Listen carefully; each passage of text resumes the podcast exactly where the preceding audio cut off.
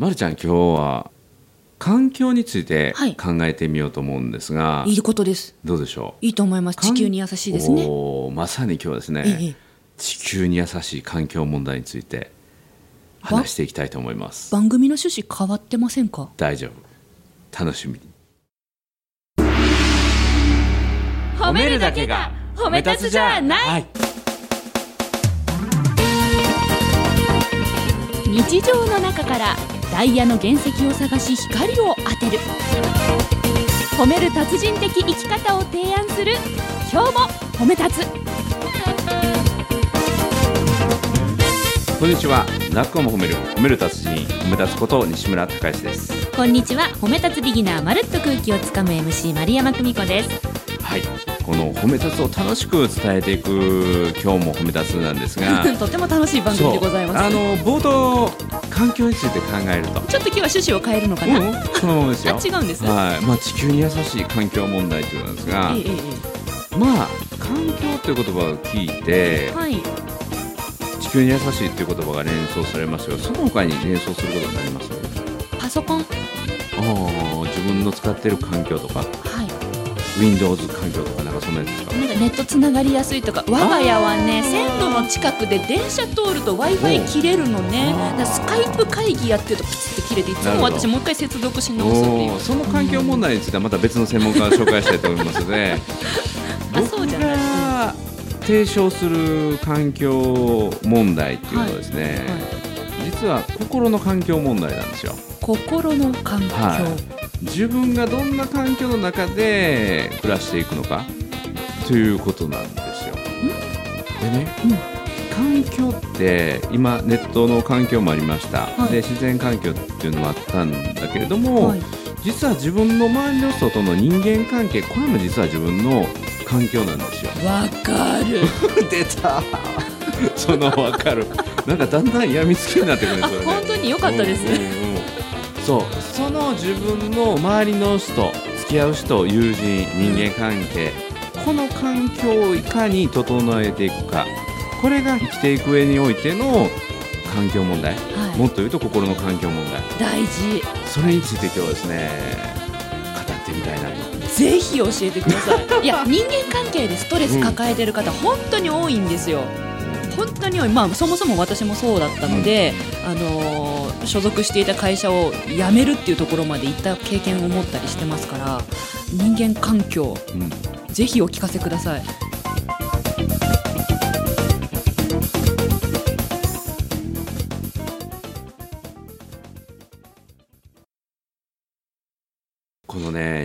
関係の環境で、はい。心の環境問題っていうのは本当にね日本というのは過去郊外大国やったんですね、郊外大国、うん、川崎とかもう煙突もくもくで、はい。高化学スモッグで、はい。もうコンコンコンとかね、でそれは今はもう解決されてきた。はい。だから郊外が進んで郊外先進国だったからこそ対策の先進国にもなってるんですよ。うん。で実は私たちのこの教会は心の環境でも日本というのはちょっと問題を抱えている環境だなってすごく思うんですよ。思いますうねん、それを褒め立つが解決していく。うんそのことをやっていくっていうのがこれ教会の大きな役割なんですが。できるんですか？できるんですよ。心の環境をうん、解決していくなんてすごいすごいことでございます。そう。ですよ、ん。これもすぐにはできないかもしれない。はい。ただ微力と無力は違う微力だったとしても微力を全力で尽くし続けることによってやがてそれは大きなうねりとなるという。その取り組みでやってるんです。でまたね大事なことは、ええ。マザー・テレサがですね、はい。ノーベル平和賞をもらった時に、その時に記者会見があったんですね、うんうんうん。でその記者会見で記者がこんな質問をしたんです。はい。世界平和のために私たちにできることって何があるでしょうか？それに対してマザー・テレサは何と言ったのか？Go home, love your family って言ったんです。ラブユアファミリ家に帰っうん。て家族を大事にしなさい。ーですから世界平和のために自分ができることの目の前でできることをやりなさいと。うんうん。ですから自分の家族を大事にすることが実は世界平和への一歩なんだよ。ですから褒め立つも今できることからやっていこうと。うん。でその一つが、まあ、環境を整えていくっていうことなんですが実は付き合う人やあるいは自分自身の心の環境を整える。はい。そのヒントがこの前もお話しした言葉なんですよ。使う言葉によって環境って作られるんですよ。使う言葉で心の環境を整えていく、はい、はい。でどういうことかというと、はい。付き合う友達が使う言葉を見てみるとああわかった。早っ。早っ。来た来た来た来た。おっしゃりたいことが分かってきましたよですから前もお話しした「でも」「だって」どうせをね。そうなのそうなの。喋、り続けてる人と一緒にいると、そういう環境に自分が置かれてるんだと、そうなの。心はね決してねプラスの方向にはいかないのよ。そう。なのよ。なんか疲れるのよ。そうそうそう。だから疲れない言葉を喋る人と一緒にいるようにする。そのためには自分が痛い人がどんな言葉を使ってるだろうな。っていうことをはい。自分が先取りしてそれを先使っていくと。で自分があまり聞きたくない言葉を喋ってる人とはできたら環境を変えていくと。相手を変えることできないので環境を変えていくっていうのが実はおすすめしている一つなんですね。リスナーさんの中に会社勤めの方も多いと思うんです。そういった場合は？まずは自分自身が使う言葉を変えていって、うん。相手の言葉をできるだけ自分が影響を受けないようにする受けちゃうじゃん。どう受けちゃう受け入れてるということを知りながら、そして自分が使う言葉を意識するということなんですよ、で影響を受けてはい。傷つくかどうかっていうのは実は自分が決めることができるんですよ、そうなんですか、はい。え私全部傷ついてきましたよ、うん。四個目。これね傷つくかどうかは自分で決めれるんですよ。そうなんですか？ある研修がありましてね、はい。でその後にこんな質問があったんですよ、はい。まあ、研修という講演会ですわ。いろんな一般の方が来られてて最後にこんな質問あったんですね。はい。うちの会社なんですけども挨拶をしても顔も上げない。返事もしない。そんな上司がいるんです。よくないですね。でなかなか職場の移動もなくて、うん。もうその上司のもとにつくとなかなか移動も願い出れなくてずっとその下につかないといけない。辛いな。もう大体心がしんどくなっていくと。そうですよね。そういう上司がいるんですけどどうしたらいいんですかって僕質問されたんですよ。なんて答えたんですか？挨拶するのに顔も上げない。うん。返事もしない。うん。その人はね、うん。もはや人ではない。え？何かその人はお地蔵さんですって言ったんです。お地蔵さん返事したら怖いでしょ？だからその人お地蔵さんなんですよ。だからイメージではその人の姿に赤いよだれかがをかけてねでじーっとチーンと座ってはるんやというふうにのイメージして、はい。あお地蔵さんお地蔵さんやと思って、はい。そしてあの実際に手を合わせたらダメですよ、実際に手を合わせたらダメだけど 心の中で手を合わせて ああご利益ありますようにご利益ありますようにって、もう祈るぐらいで、もう笑顔満面で、はい。お地蔵さんはあのそもそもダメですからね罰当たるから、うんうんうん。うんお地蔵さんやと思って心の底からあのご利益ありますようにありがたいありがたいと思いながら、はい。挨拶をすると。う。ちねうちね、うん。あのい自宅から駅までの間にうん。お地蔵さんいるんですよ、でちょうどねその赤いね、うん。あのなんだうんよだれかけ、うん。よだれかけじゃないなあれね。なんだあれ、ああれねよだれかけなんです。あれよだれかけでいいんですか、うん。うん。あよかった、あれをねつけてて、うん。で私ねいつもねご挨拶するの、うん。なんか行ってきますとかおはようございますとかこんにちは。しない。したら怖いでしょ？うんしないけど、しないけど私は挨拶をしてるの、うんそれと同じと。そう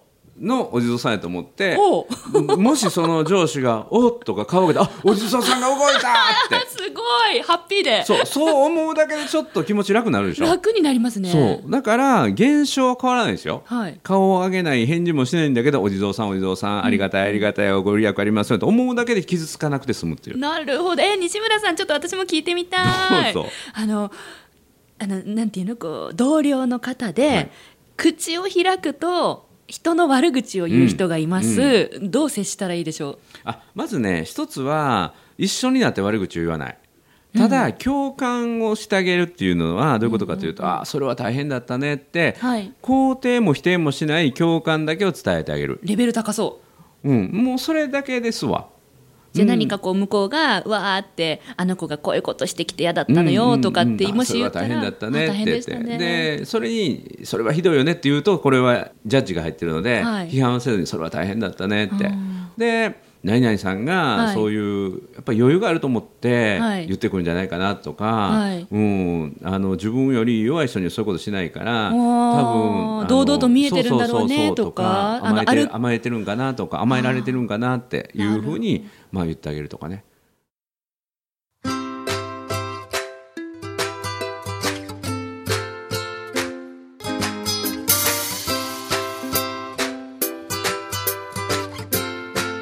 今日も褒め立つ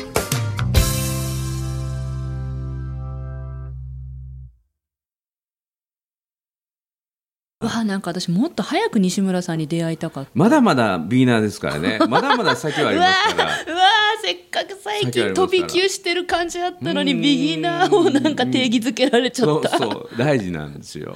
このビギナーであるということをはい確認しながら一歩一歩進むっていうね。飴とムチですなお上手なんだから前行って進みね、ちょっと戻り、また進みっていうね。はい。いやでもね筋がいい。筋がいい。筋がいい。やった。はい。才能があります。おはい。やったかなり伸びる可能性がある。私才能あるって、はい。褒め立つの3級はいけそう。あえうん。行きたいんです、行きたいんだって。だから10月の講座も我慢してるっていいうや状況で褒め立つ3級はなかなか大変ですよ。今までうん。3万4400人の挑戦者がいますが、はい。まだ落ちた人はいませんからね。えで誰でも受かるじゃないですか。え？まだ落ちた人はいないと誰でも受かるは大きな違いありますから。いや私は落ちる気ございません。いやあの落ちる気なくても落ちるのはこれ試験ななんでのでそういうこと言うの？確かに運転免許証はね4回落ちて5回目で取ったんですよマジで？マジで。でもね実地試験は実地試験はストレートなんですけど筆記試験が4回落ちましたね。初めて聞きました。本当にありがとうございます。じゃあ褒め立つも4回いきますか。やだよ。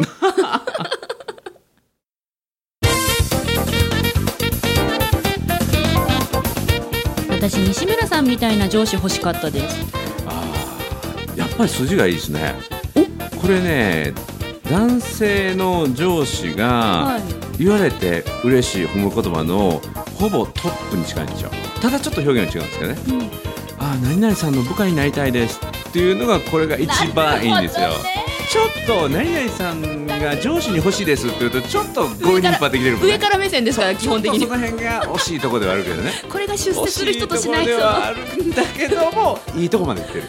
まあビギナーですから。そう何 I 々 am さんのになりたいです。って言うともうグッとまたポイントが高いんですよね。ちょっとあのテイク2い。きます3219遅いなんでなんでやらせてよ言わせてよもう。ということで、えー、泣く子も褒める褒める達人褒め立つこと西村隆之と。本当に締めちゃうんですね、はい。えっ、と褒め立つビギナーまるっと空気をつかむ MC の丸山久美子でした。今日も褒め立つ。それではまた